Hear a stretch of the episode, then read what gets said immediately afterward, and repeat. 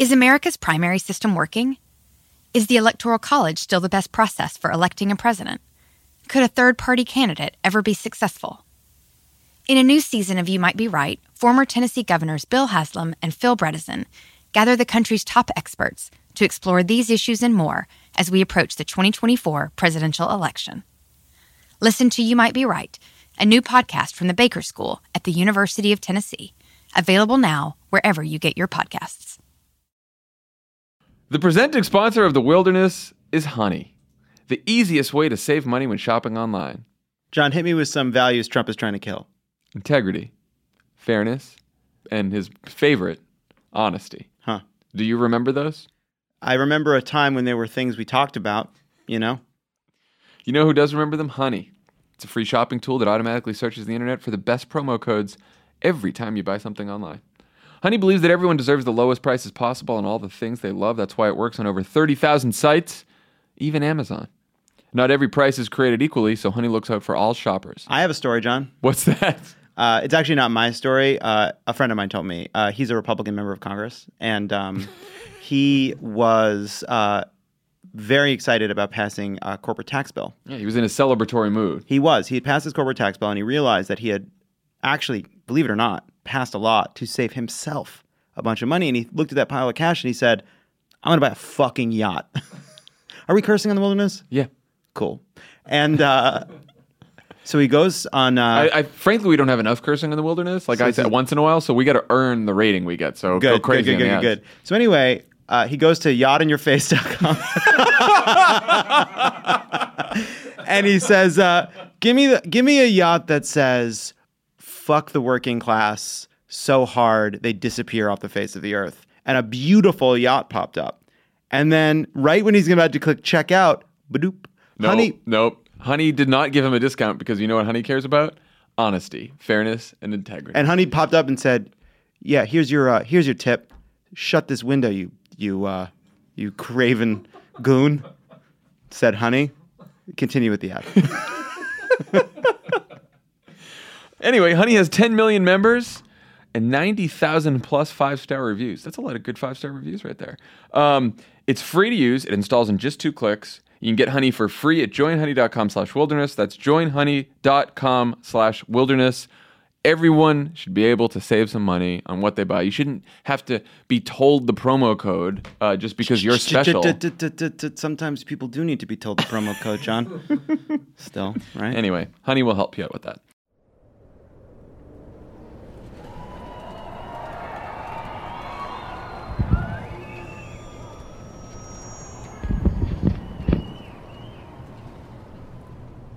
Please raise your right hand and repeat after me.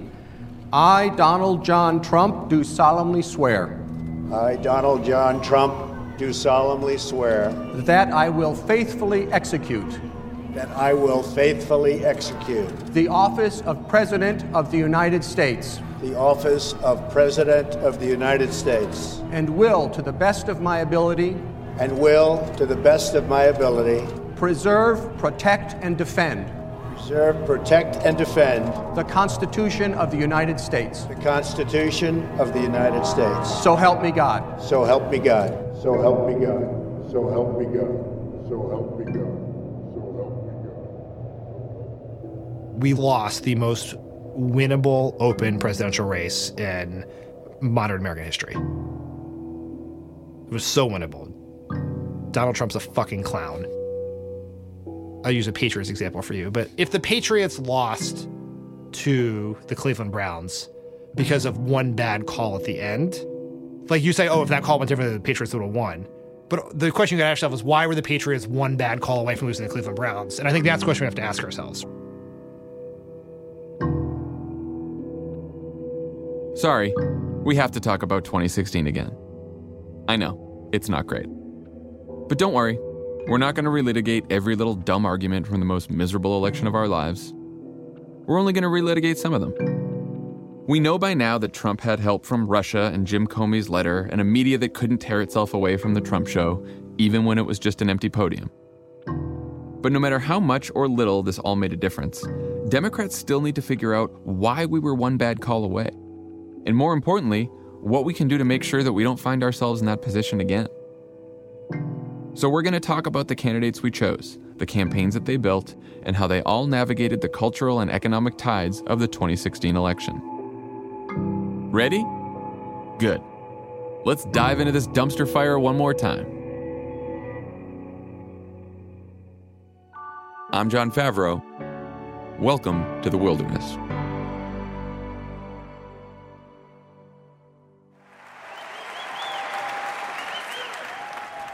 You know, nothing truly prepares you for the demands of the Oval Office. Until you've sat at that desk, you don't know what it's like to manage a global crisis or send young people to war. But Hillary's been in the room.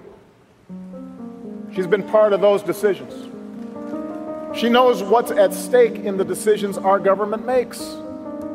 And no matter how daunting the odds, no matter how much people try to knock her down, she never, ever quits.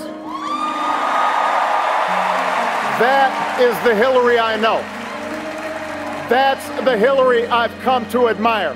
And that's why I can say with confidence there has never been a man or a woman more qualified than Hillary Clinton to serve as President of the United States of America. If you had told me in 2008 that eight years later, I'd be helping President Obama write a speech endorsing Hillary Clinton as his successor, I'd have said that you were out of your goddamn mind. I wasn't Hillary's biggest fan back then. The primary between her and Obama was brutal. Sometimes it got even nastier and more personal than the one in 2016. But after a few years of being around Secretary Clinton in cabinet meetings and on foreign trips, I really came around. I thought she was brilliant. I thought she was caring and genuine and worked harder than anyone else in the administration. I liked that she was such a team player. I liked that she wasn't going to try to distance herself from Obama or run as a more centrist version of the president. I just liked her. I could see her as president. She's always had that quality. So we arrived at Wellesley, and we found, as all of us have found, that there was a gap between expectation and realities. And the challenge now is to practice politics as the art of making what appears to be impossible possible. Does it concern you that maybe other people feel that you don't fit the image that we have created for the governor's wife in Arkansas? In a way, it's uh, kind of a tribute to the state that someone who may or may not fit an image is accepted on, on her own terms.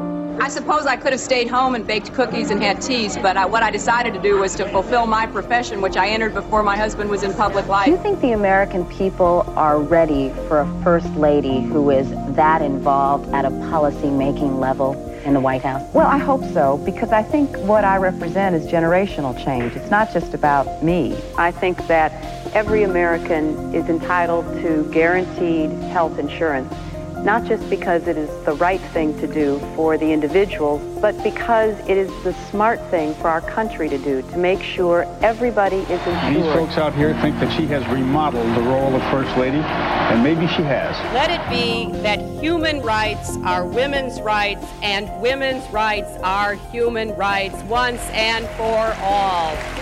I am honored today to announce my candidacy for the United States Senate from New York.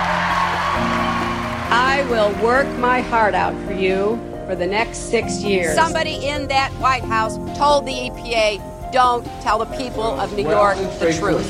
That I will well and faithfully discharge the duties of the office. We have in the leadership of uh, President Obama someone who wants us to reach out to the world, to do so without illusions, understanding that the difficulties. I am running for President of the United States.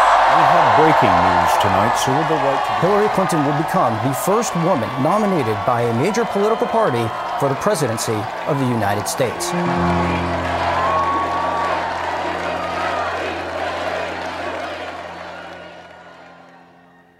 Hi, my name is Jake Sullivan, and I was the senior policy advisor on Hillary Clinton's 2016 campaign for president.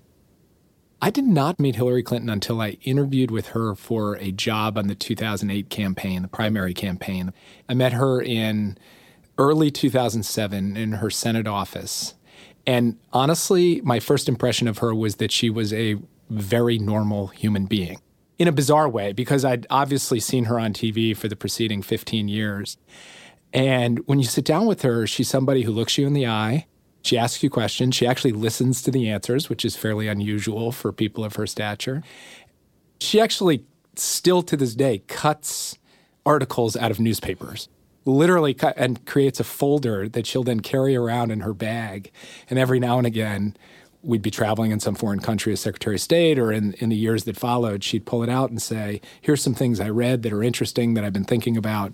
And that's what's so unusual about her because she's been built into a certain kind of caricature, but in person, she's so down to earth she is at her best when she is occupying a position where she can actually roll up her sleeves and put policy into action. So it's true. I sweat the details of policy, whether we're talking about the exact level of lead in the drinking water in Flint, Michigan, the number of mental health facilities in Iowa, or the cost of your prescription drugs.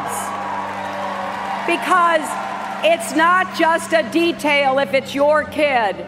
I think she ultimately decided to run because at the end of the day, Hillary Clinton believes that if you get a chance to serve in a senior role in government, you can do some unbelievable things for people. And that, more than anything, is what motivated her as First Lady and as Senator and as Secretary of State. I think she looked at the presidency and thought, there's no job in the world where I could do more good for more people than this.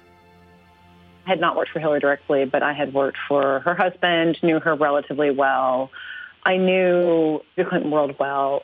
Jen Palmieri was Hillary Clinton's communications director, and before that was Obama's White House communications director. My very first day on the job in March of 2015, Hillary basically vomited up what had been like to be her for the last 25 years and her interactions with the press and the public and how they reacted to her. It was pretty remarkable. She said she didn't have any answers, and I'm skeptical that the press is ever going to react to me in a different way, but you should never censor yourself. You should always be frank with me about what you think I need to do, what you think I should do. And I'm going to say no a lot, but don't ever censor what you think is the best advice. I knew it was going to be a hard campaign. I didn't think it would be fun necessarily, but it seemed like, okay, I should do this. In hindsight, it seems odd that everyone in the party establishment just lined up behind Hillary so early. But at the time, it made perfect sense. I'm Michelle Goldberg. I'm an op ed columnist at the New York Times. People forget, but when she started her campaign for president, she was the most respected woman in America, right? Her approval ratings were around 66%. There was no woman with higher approval ratings. And so, in retrospect, you can say, well, you know, why did we ever think that that Hillary Clinton, with all of her baggage, was a viable candidate? That's why. Harry Reid was very anti primaries, and Barack Obama was very anti primaries. Brian Beutler, editor in chief of Crooked.com. If a primary could be avoided, it should be avoided. So there was like this institutional reluctance to, to letting every qualified Democrat flood the primary zone. At the time, it seemed justified. Obama always said that his long primary campaign against Hillary Clinton made him a better candidate in the general election. That's true, but it was also 16 months of pure misery for everyone involved. One reason primaries can be particularly nasty is that you have a bunch of candidates from the same party who all have similar positions on the issues. So they end up fighting about differences in their voting records or leadership styles or personal qualities, which can get pretty nasty. That was mostly the case with Obama and Hillary, and there was still lingering resentment among a small segment of Clinton supporters by the time we got to the general election. I think a lot of party leaders wanted to avoid that in 2016. And so, if you wanted to run against Hillary, you needed to have real policy and political differences, and you needed to not give a shit what the party establishment thought about you. Lo and behold, Senator Bernie Sanders checked both of those boxes. People don't appreciate how difficult it is to step out of line from what the party structure wants. This is Faiz Shakir who's the ACLU's national political director.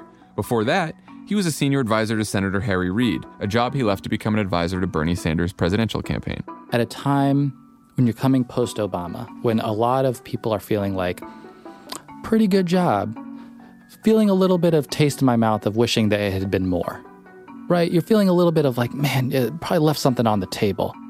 And at the same time, we see the reasons those things were left on the table is corporate control, corruption over our system, you know. And then here comes Hillary offering essentially, I'm just going to do the same thing. So here comes Bernie, take them on full throated.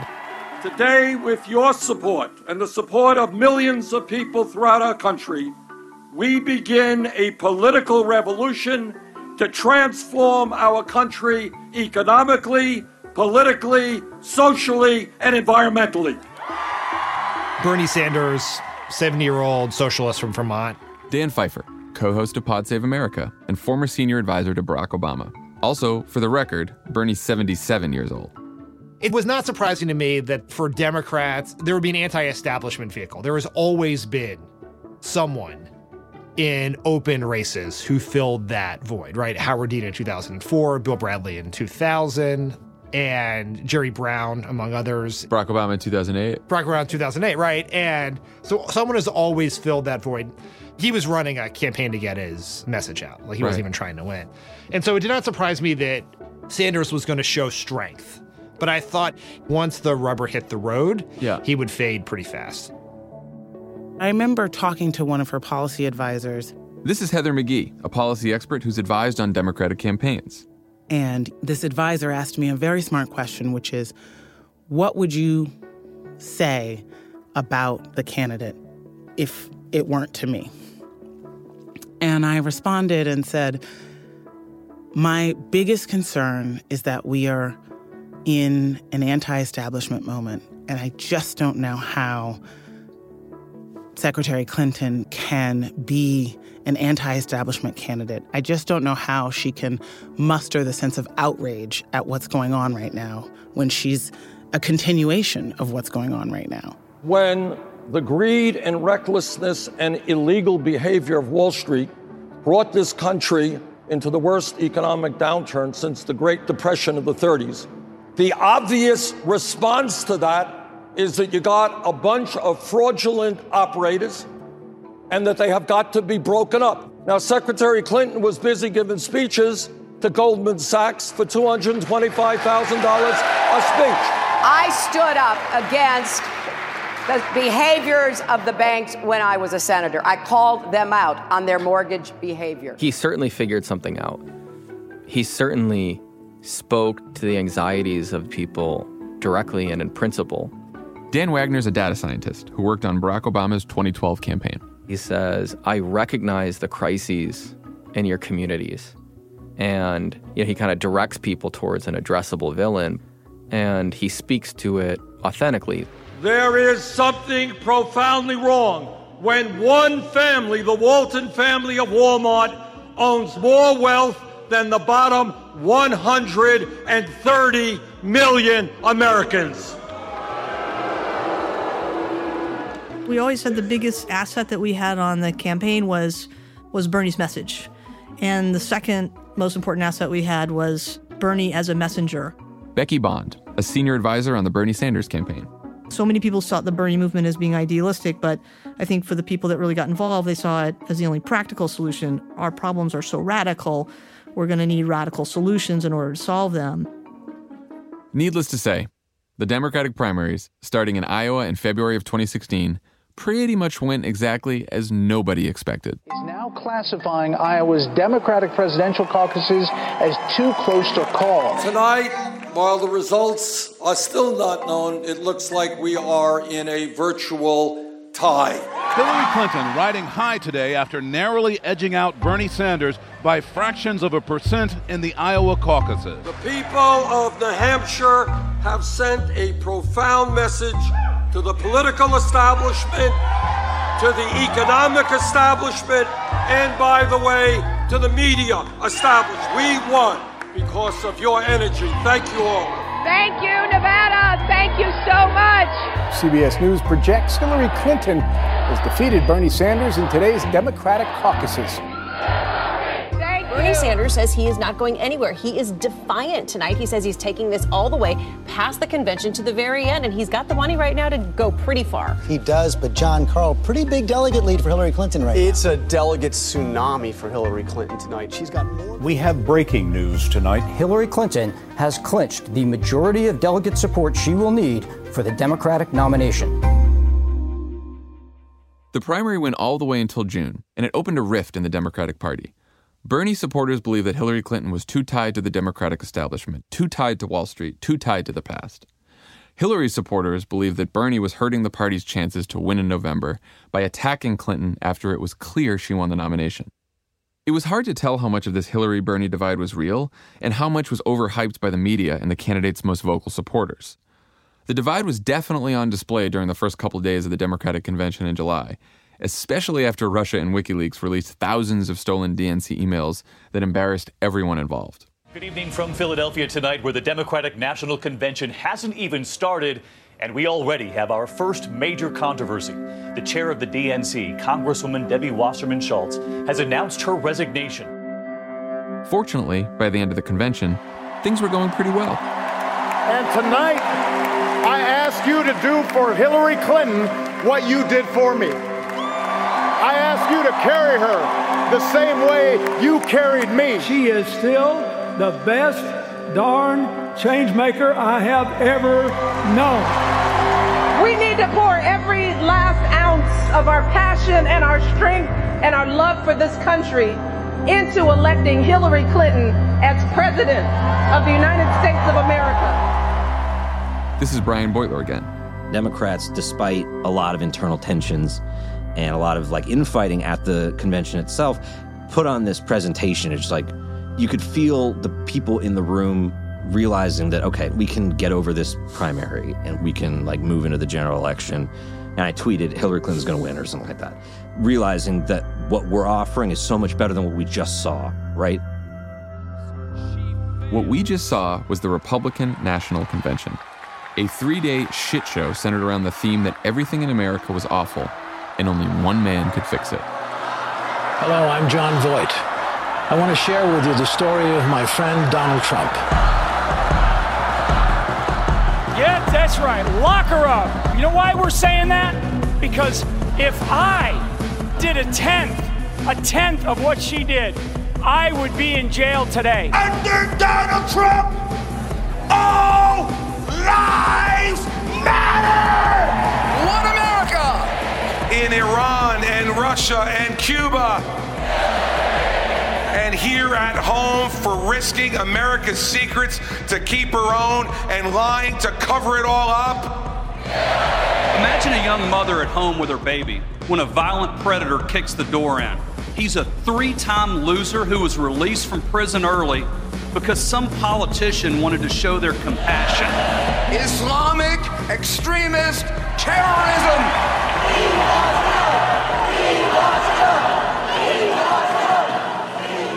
I am your voice.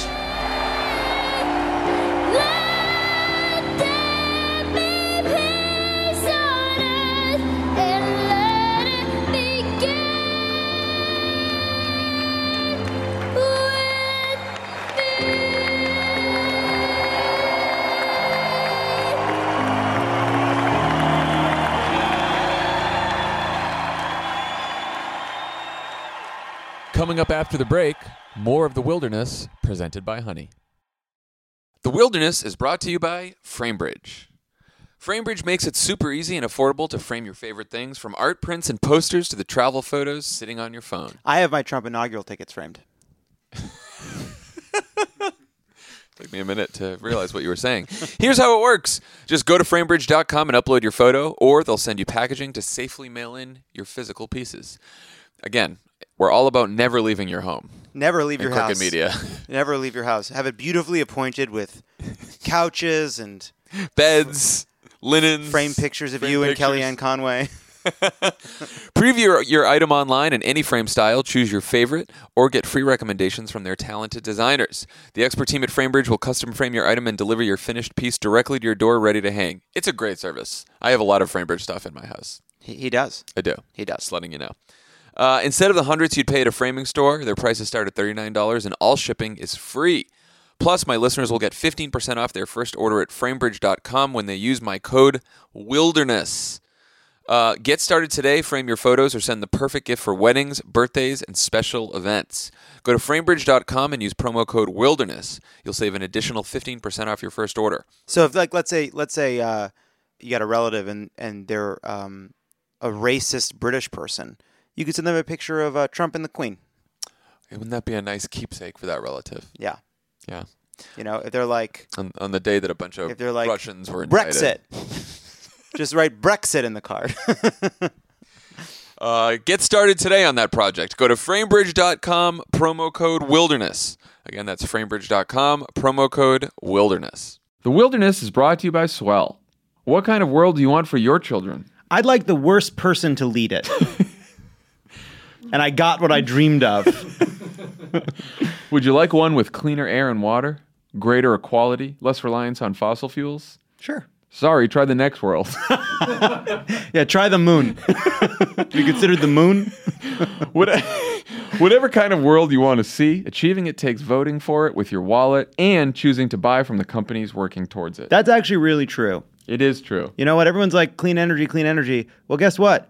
Everybody's everybody's got Exxon Mobil stock, and their stock depends on taking evil out of the ground and putting it in the air. Dump it. Thanks to Swell, there's now an easy way to support these innovative companies while also funding your future. Swell's portfolios of high impact, high growth potential companies target specific sectors like renewable energy, green technology, and disease eradication. Aren't you sick of buying horses for Rex Tillerson? I am, frankly. And it's not just wishful thinking. Stocks of companies with high environmental and social impact have beaten the S&P 500 for 25 years. Take that, BP. Progress and profit can coexist. So, if you're ready to make a tangible impact on where the world is heading and invest in the future you believe in, open an account today at swellinvesting.com slash wilderness and you're going to get a $50 bonus. That's swellinvesting.com slash wilderness. Swell, invest in progress. You might be right. It's simple, but something you almost never hear in politics today, with each side more concerned about scoring political points than solving problems. I'm Bill Haslam, a Republican. And I'm Phil Bredesen, a Democrat. We're former Tennessee governors, and we invite you to listen to our podcast, You Might Be Right. Join us and guests like Al Gore, Paul Ryan, Judy Woodruff, as we take on important issues facing our country. Listen and subscribe to You Might Be Right, a new podcast from the Baker School at the University of Tennessee. Donald Trump. It's hard to say where this all started, but like most things pertaining to that man, it was probably on Twitter. A year later, Trump tweeted, An extremely credible source has called my office and told me that Barack Obama's birth certificate is a fraud. Trump's political life started with him parroting the same bullshit conspiracy theories and racist garbage that you'd hear on talk radio and see on Fox News. And his presidential campaign was basically the same thing. Trump was a talk radio caller who decided to run for the most powerful job in the world. Trump just seems really different. Lynn Vavreck, professor of political science and communication at UCLA and contributor to the New York Times Upshot. He'll just say anything spin, spin, whatever. It doesn't have to be true. Just say it like you believe it and say it over and over again. I know more about ISIS than the generals do, believe me. Doing. Number one selling tie anywhere in the world. Number one I- I selling know. Tie anywhere in the world. But he's also a TV character. So a lot of Americans know him as Donald Trump from the boardroom. You know, why do so many people feel like they understand him as a businessman? Because he was on TV doing it. New York City, it's the benchmark for success. Believe me, I know. Trump Ice, the purest, best tasting water you can imagine. So when he changes his mind day to day and just repeats things and says things, maybe they're true, maybe they're not, it doesn't matter. People think back to the Donald Trump he was on The Apprentice. I mean, you, you're so stupid. What you did was just stupid. where he behaved the same way, but at the end of that particular episode, he was always right. Kevin, you're fired. Sandy, you're fired.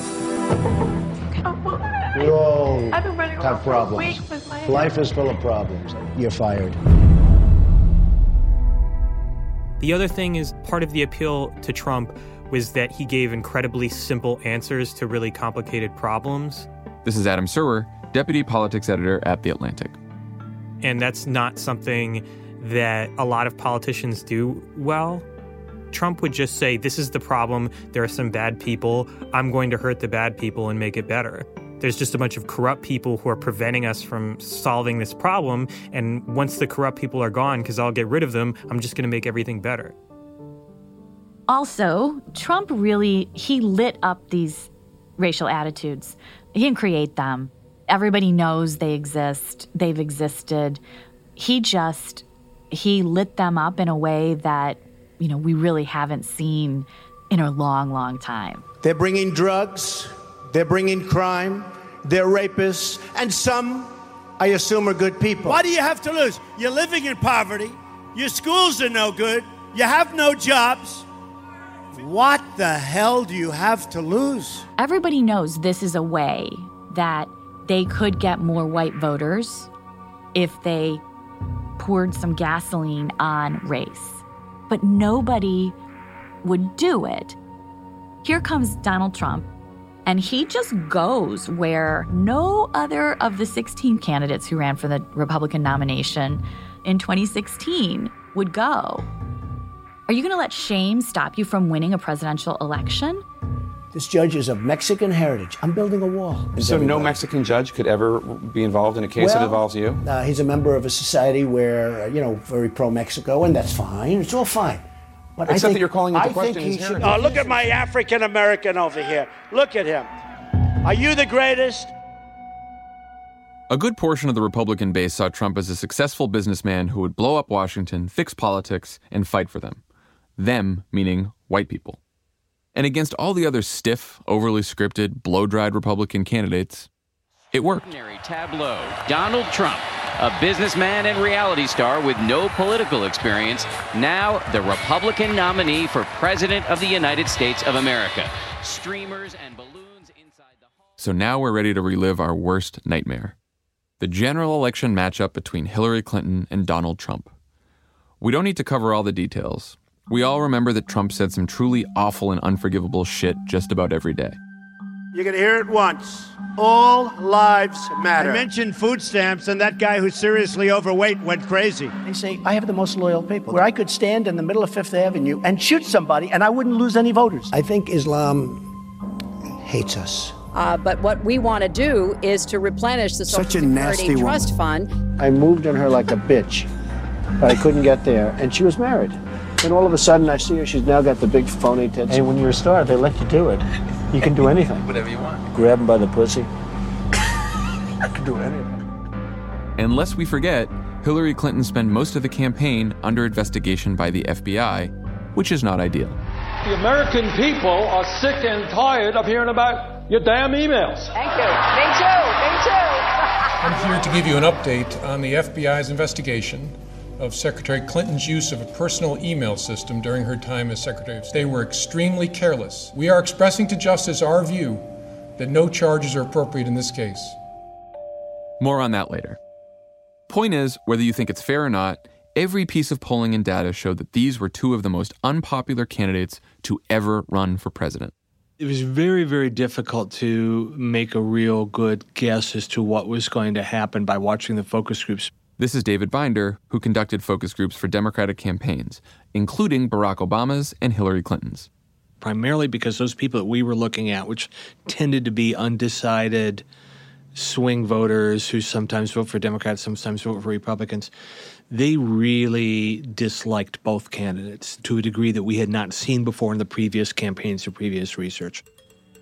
You know, one of the techniques that we use in focus groups occasionally is you use projective techniques to get people out of their normal thinking.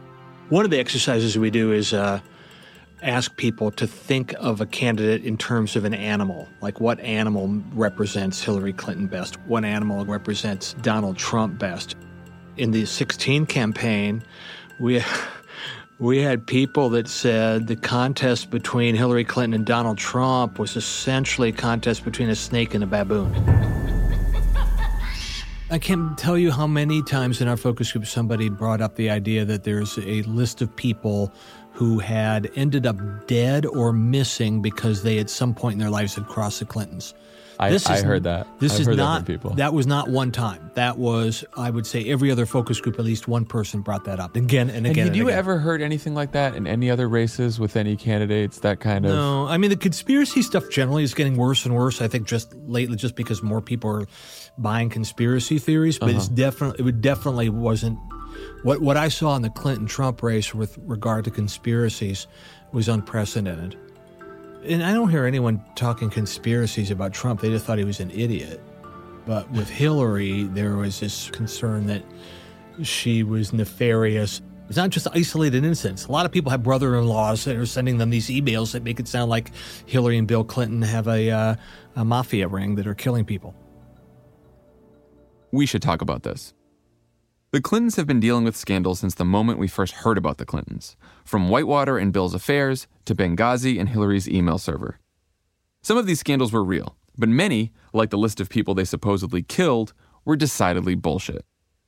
But talk radio and Fox and the internet have pushed Clinton's scandals forever, and they got plenty of coverage from mainstream outlets in 2016, especially the email story. In fact, a Columbia Journalism Review study found that in just six days, the New York Times ran as many cover stories about Hillary Clinton's emails as they did about all the policy issues combined in the 69 days leading up to the election. When you throw in the fact that the Russians and WikiLeaks hacked and published the inboxes of Hillary's campaign chairman and DNC staffers, you start to realize just how much extra shit she had to wade through on the way to November. You also begin to realize why Hillary has spent so much of her career being more cautious and guarded than the typical politician. I think the biggest thing we learned in 16 is the sense of authenticity was the most important factor in causing some people to choose the candidate they did. Donald Trump talked to them like somebody at the bar would talk to them. So they felt like, I don't really like what's coming out of his mouth, but whatever's coming out of his mouth, it sounds real, it sounds genuine. And they didn't feel that way about Hillary Clinton. Hillary was structured, she was scripted, uh, she was polished, she had some veneer over her, and everything that she said was focus group tested, which kind of made me feel like an idiot. I had this sickening thought in October of 2016 when we're like sitting on the tarmac in Florida. Jen Palmieri. And I thought, we have made Hillary a female facsimile of the qualities we look for in a male president. Like, that's what we have done. And it felt like a gut punch. Like, right, well, of course people think she's inauthentic. Of course people like don't think they really get who she is because we put this very ill-fitting suit, if you will, and like forced it on her. And it's like a fundamental flaw in the design. You have to go all the way back to the beginning to fix. There's an emphasis placed on authenticity, and this is completely related to the experience that Hillary Clinton had. Because as a woman running for a job that has always been a man's job, she was being told to fit into the mold of leadership that existed. Rebecca Traister. I'm a journalist. I write about politics, media, entertainment, social movements from a feminist perspective. As we know about her 2008 campaign, Mark Penn, her campaign advisor, told her basically to cross-dress. You know, we don't the country's not ready for a first mama, but it is ready for a first papa who's a woman. Was what he said in a memo to her. And so the boxy pantsuits and the voice modulation and you know, all of these things she was told from the beginning lose your name, lose your Coke bottle glasses, cut your hair, do all these things to conform to this very narrow idea of what authoritative leadership might look like in a woman.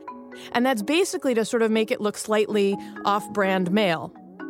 And then she was, I think, you know, for very good reason, criticized for not coming across authentically, not as herself, for being robotic, for being canned. All these messages were sent to her that were like, don't be the person that you naturally are. Be a different kind of person to persuade us that you could be a politician and a leader. But then it was, but now you're this kind of person and I think you're faking it. In hindsight, there were plenty of reasons to worry about Hillary Clinton's chances in 2016. She had a long, drawn out primary where a good chunk of voters decided that she didn't represent enough of a change from Obama's two terms, especially on issues of economic inequality. She had an opponent in Trump who fueled and then exploited the racial backlash to Obama's presidency in the most explicit and shameless way possible. She had 35 years of very public baggage, and she had to deal with the sexism and misogyny that comes along with being the first female presidential candidate. On top of all that, Jim Comey decided to send a letter to Congress less than two weeks before the election, suggesting that the FBI investigation into Hillary's emails may not be over. A misconception he only corrected two days before most voters stood in line to cast their ballots. So that wasn't helpful. And yet, believe it or not, in spite of all that bullshit, when the polls opened on November 8th, 2016, Hillary Clinton was still the favorite to win. Here's Dan Pfeiffer. I thought Hillary, barring some change in the economy or some other exogenous event like spiking gas prices or war for another financial crisis, that she would Right. win because Democrats had a rock solid electoral college advantage and the country was getting bluer by the second. Like, fully recognizing that Hillary Clinton has some challenges as a candidate, but and it wasn't, you know, it's funny because it wasn't even really a question. Rebecca Traister. I think back on the night before the 2016 election, and there was the rally in Philadelphia, and the Obamas were there, and Hillary was there. Bill was too. And it was a really remarkable rally. Hello, Philadelphia! There were so many people there. It was so quiet, but in a good way. I am so grateful to be And I remember thinking it was such a symbolic thing. Obviously, they'd gone to Independence Hall, the black first family, and the woman that everybody thought the next day, or everybody I think on that stage actually did think, was going to be elected president the next day. They'd gone to this place where the founding documents that had cut all those people out of our political leadership had been written. And I thought it was really brave because it was such an open rebuke to the kind of fetishized approach to our founding fathers and the country's founding that we're so used to in politics. It was such a direct critique of who had been excluded from the American compact up until that point. brothers and sisters who are all infinitely worthy, all an important part of this great American story.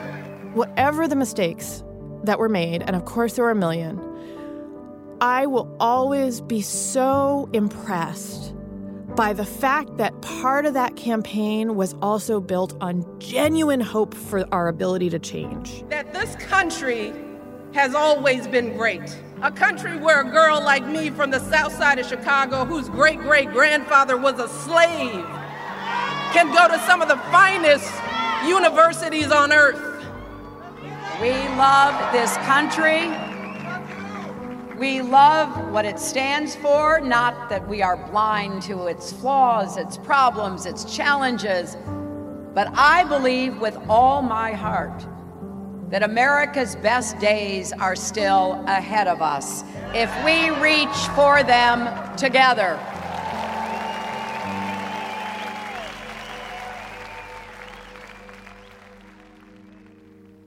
So, election day, Jake Sullivan, policy advisor to Hillary Clinton. I was at the Peninsula Hotel with Hillary and her speechwriters, Bill Clinton, some of her other senior staff.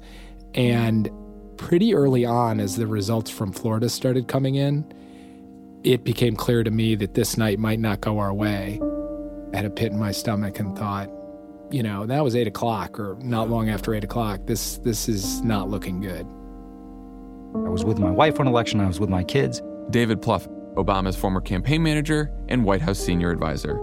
We had a bunch of friends over, some in politics, some not. So those of us who'd worked in politics were down on my computer in my basement and looking at Florida numbers, and it began to get really concerning. Places where she was supposed to get 42 or 44, she was getting 32 or 33. Some of the numbers we're seeing coming in from Florida right now. It's 40% already of the vote, and it's all early vote Right now, we have it as too close to call, but but Clinton with a 49-48 lead there. What are you seeing in those numbers? 91% in. I think Trump's leading by about 60,000 votes. I don't know if there's enough vote left for Clinton to win. and I don't. When I began to look at some of the counties in Ohio, I mean, these were catastrophic changes. 2,700 votes there in Ohio. Still a lot of vote out there, but with 37% reporting. Top Clinton campaign officials and they say they're not panicking, even if they don't hold Florida or Ohio. The states that they are focused on right now include Michigan, Colorado, Virginia, and Pennsylvania. Lester, we've spent so much. A new projection. The state of Ohio, NBC News projects when the votes are counted, Ohio will go to Donald Trump. Donald Trump will win Ohio. If you'd show me those numbers in Pennsylvania a week before the election, I would have thought it was fake news. I wouldn't have thought it was possible. Uh, there's our, we've updated our electoral scorecard. What is going on? We are going to make this decision now. The Fox News decision desk has called Pennsylvania for Donald Trump. This means that Donald Trump will be the 45th president of the United States, winning the most unreal, surreal election we have ever seen. At around midnight, 12:30, I think. Time is a flat circle, but somewhere around then, um, we knew we were going to lose. Amanda Litman, email director for Hillary Clinton, was at the Javits Center the night of the election. People were crying, people were sobbing. Podesta went out and spoke to the convention hall. They're still counting votes, and every vote should count. We close our computers, we start walking out. We're probably the last people in Javits. At this point, I think they'd turned the Wi Fi off. Um, and we see a tweet from Maggie Haberman that Hillary had called to concede and couldn't get a hold of anyone else on the staff to figure out what to do and started pulling everything back and hotspotting our phones and figuring out what we didn't have a plan. We didn't have a plan. The President elect of the United States of America, Donald Trump. I remember walking through Times Square that night from Javits to find a cab and seeing all of the people in their Make America Great hats and being terrified, just terrified. People have talked about a miracle. Uh, I'm hearing about a nightmare. Uh, it's hard to be a parent tonight for a lot of us. Uh, you tell your kids, don't be a bully. You tell your kids, don't be a bigot. You tell your kids, do your homework and be prepared. And then you have this outcome, and you have people putting children to bed tonight, and they, they're afraid of breakfast. And then taking a cab home from Times Square all the way out to my apartment in Brooklyn with one of my friends, and we both broke down in the cab, sobbing. I had to pull over the cab to throw up because I was like, I can't keep this inside anymore. And then the next morning, we had to figure out what to do for her speech. God, it was bad.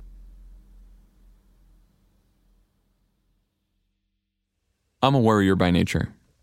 In 2008, my friends on the Obama campaign used to make fun of me for freaking out about every single poll, even if it was from a shit pollster. Same thing in 2012. David Plouffe would say, Don't be a bedwetter. And so in 2016, I tried not to be a bedwetter. In fact, I told everyone else not to be bedwetters. Trust in the data, I said. Look at the fundamentals. But on election night, as I saw those first results from Florida trickle in, I started having these flashbacks to a few different times during the campaign where I had these moments of panic. I thought about Bernie winning all those primaries right before the convention. I thought about how the polls were all tied up in September when she should have been way ahead of him. I remembered how I felt sick when I first got the news alert about Comey's letter, and how I had a full freakout when I heard that polls in Michigan and Wisconsin were tightening the weekend before the election. And then I started wondering how I ever could have fooled myself into thinking that this thing was in the bag. But I didn't have that much time to reflect because I was also in the middle of a live stream. Tommy Vitor, Jon Lovett, and I were on set at The Ringer, the media company that produced our old podcast, Keeping It 1600. And we were all speechless. We tried to be professional. We tried to hide the shock and misery on our faces and just keep calmly analyzing the results for whoever was watching us. But after a while, we just couldn't do it. And so we finally cut the feed and drove home. And I just remember standing outside my house, talking to my wife on the phone, because she'd been in Florida all weekend knocking on doors. And she was crying and she kept asking me, How did this happen? What does this mean? What are we going to do? And I didn't have answers for her.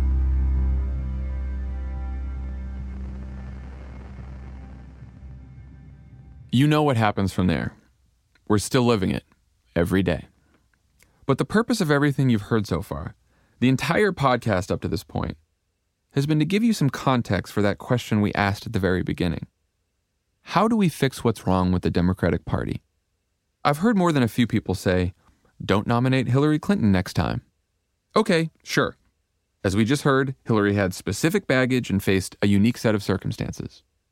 But Hillary's loss doesn't explain the last decade of Democratic losses in Congress or state houses. And Hillary's campaign wrestled with a series of challenges that all Democrats will have to wrestle with in future elections. Challenges that we'll spend the rest of the series talking about. Challenges like the voters and how they see the Democratic brand. It's hard to be a big tent party, and it's hard to balance those interests and make people see, like, listen, you got to get X number of seats to control this body in this state. And sometimes you have to make compromises. This isn't always Mr. Smith goes to Washington. The backlash to the racial progress of the last decade. Trump won majorities of white voters in every income bracket. So that says that it's about more than just poor people in West Virginia who don't have coal mining jobs anymore. The debate over immigration. The big mistake Democrats are making on immigration is that you don't develop your immigration policy indigenously based on your own dynamics, but reactively. The growing inequality that comes from globalization and technology. I think we're living through a historic change. After the Industrial Revolution came the progressive era that was a very big and bold answer to the challenges that that industrial revolution created. Where is the progressive answer? The hawkish views of the Washington foreign policy establishment. A lot of Democrats feel like they they need to just sound tough, and tough is a version of what the Republican message is, with some of the rougher edges sanded down. The media. Well, so yes, the media like would rather cover a car crash than a, you know, a safe and efficient commute, right? Why did the media do the 2016 election the way they did? The Democratic Party establishment and the way we organize. You had no state party infrastructure whatsoever as Secretary Clinton is entering in this historic race to elect the first woman as our president. And she inherited a party that had been completely decimated the bench of candidates we've recruited. The number of new people who are running for office, the number of women who are running for office. Those are the kind of candidates that have the ideas and the vision that I think will fundamentally bring us into the future of our politics. The obstacles faced by women who run for office. This country has a real problem getting enthusiastic about women's movements, right? We're not a country that swells with pride when we think about like making progress for women. And finally, the message we deliver about who we are and what we stand for. I don't know what the best messaging is about sort of the big we, but we better figure it out and Democrats better engage there, or we're going to tear this country apart. Look, none of this is easy. This isn't supposed to be a how to guide or a strategy memo. It's a documentary based on a series of interviews I conducted over the last year with nearly 100 people who study, criticize, work with, believe in, and lead the Democratic Party. Each of the next 12 episodes will deal with a different challenge facing the party, each with a history as old as this country. Questions we've been wrestling with since our founding. Now, I want to leave you with one last exchange I had with Rebecca Traister on why this is all worth the fight. I remember when we were sitting down to work on the second inaugural, you know, Obama, as usual, came up with the whole idea. He was like, you know, we should start with the first line of the Declaration because my belief is that the you could write the entire history of the United States and the entire story of America is us, is each generation trying to make that first line of the Declaration real because it wasn't when it was written, but the promise was always in the founding, and the idea is that each each generation tries to do it. Um, you know, those were back in the hopeful days, right, right, before Trump. Right. But still, you well, know, but, but it's because, and this is the thing. This is this is the bigger story is that he was right to have that hope. I mean, I do sometimes think that he believed we were closer to it than we were, obviously, right? Right. right. but he was right to have that hope because it is possible. It is possible. But the fact that it's possible is precisely what has provoked the punishing pushback that we're living through right now. It's the fact that it's within our grasp to make another huge set of steps toward inclusion and equality and toward the promises, the unfulfilled promises of our founding. It's because we're on the brink of getting to that next place that we are being hit so hard. That's exactly what we're in the midst of right now. And it's not because it's impossible to get to that next step, it's because it's really possible.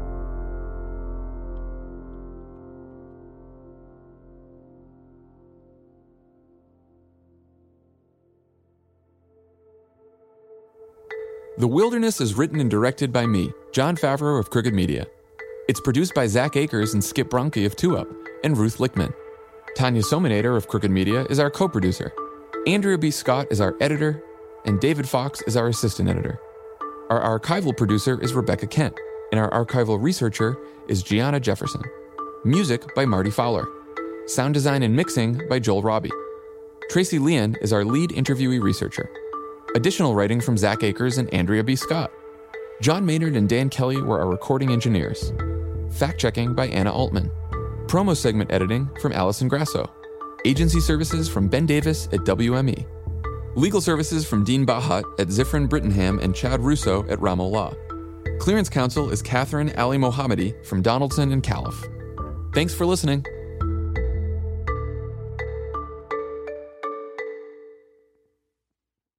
Is America's primary system working? Is the Electoral College still the best process for electing a president? Could a third party candidate ever be successful? In a new season of You Might Be Right, former Tennessee governors Bill Haslam and Phil Bredesen gather the country's top experts to explore these issues and more as we approach the 2024 presidential election. Listen to You Might Be Right, a new podcast from the Baker School at the University of Tennessee, available now wherever you get your podcasts.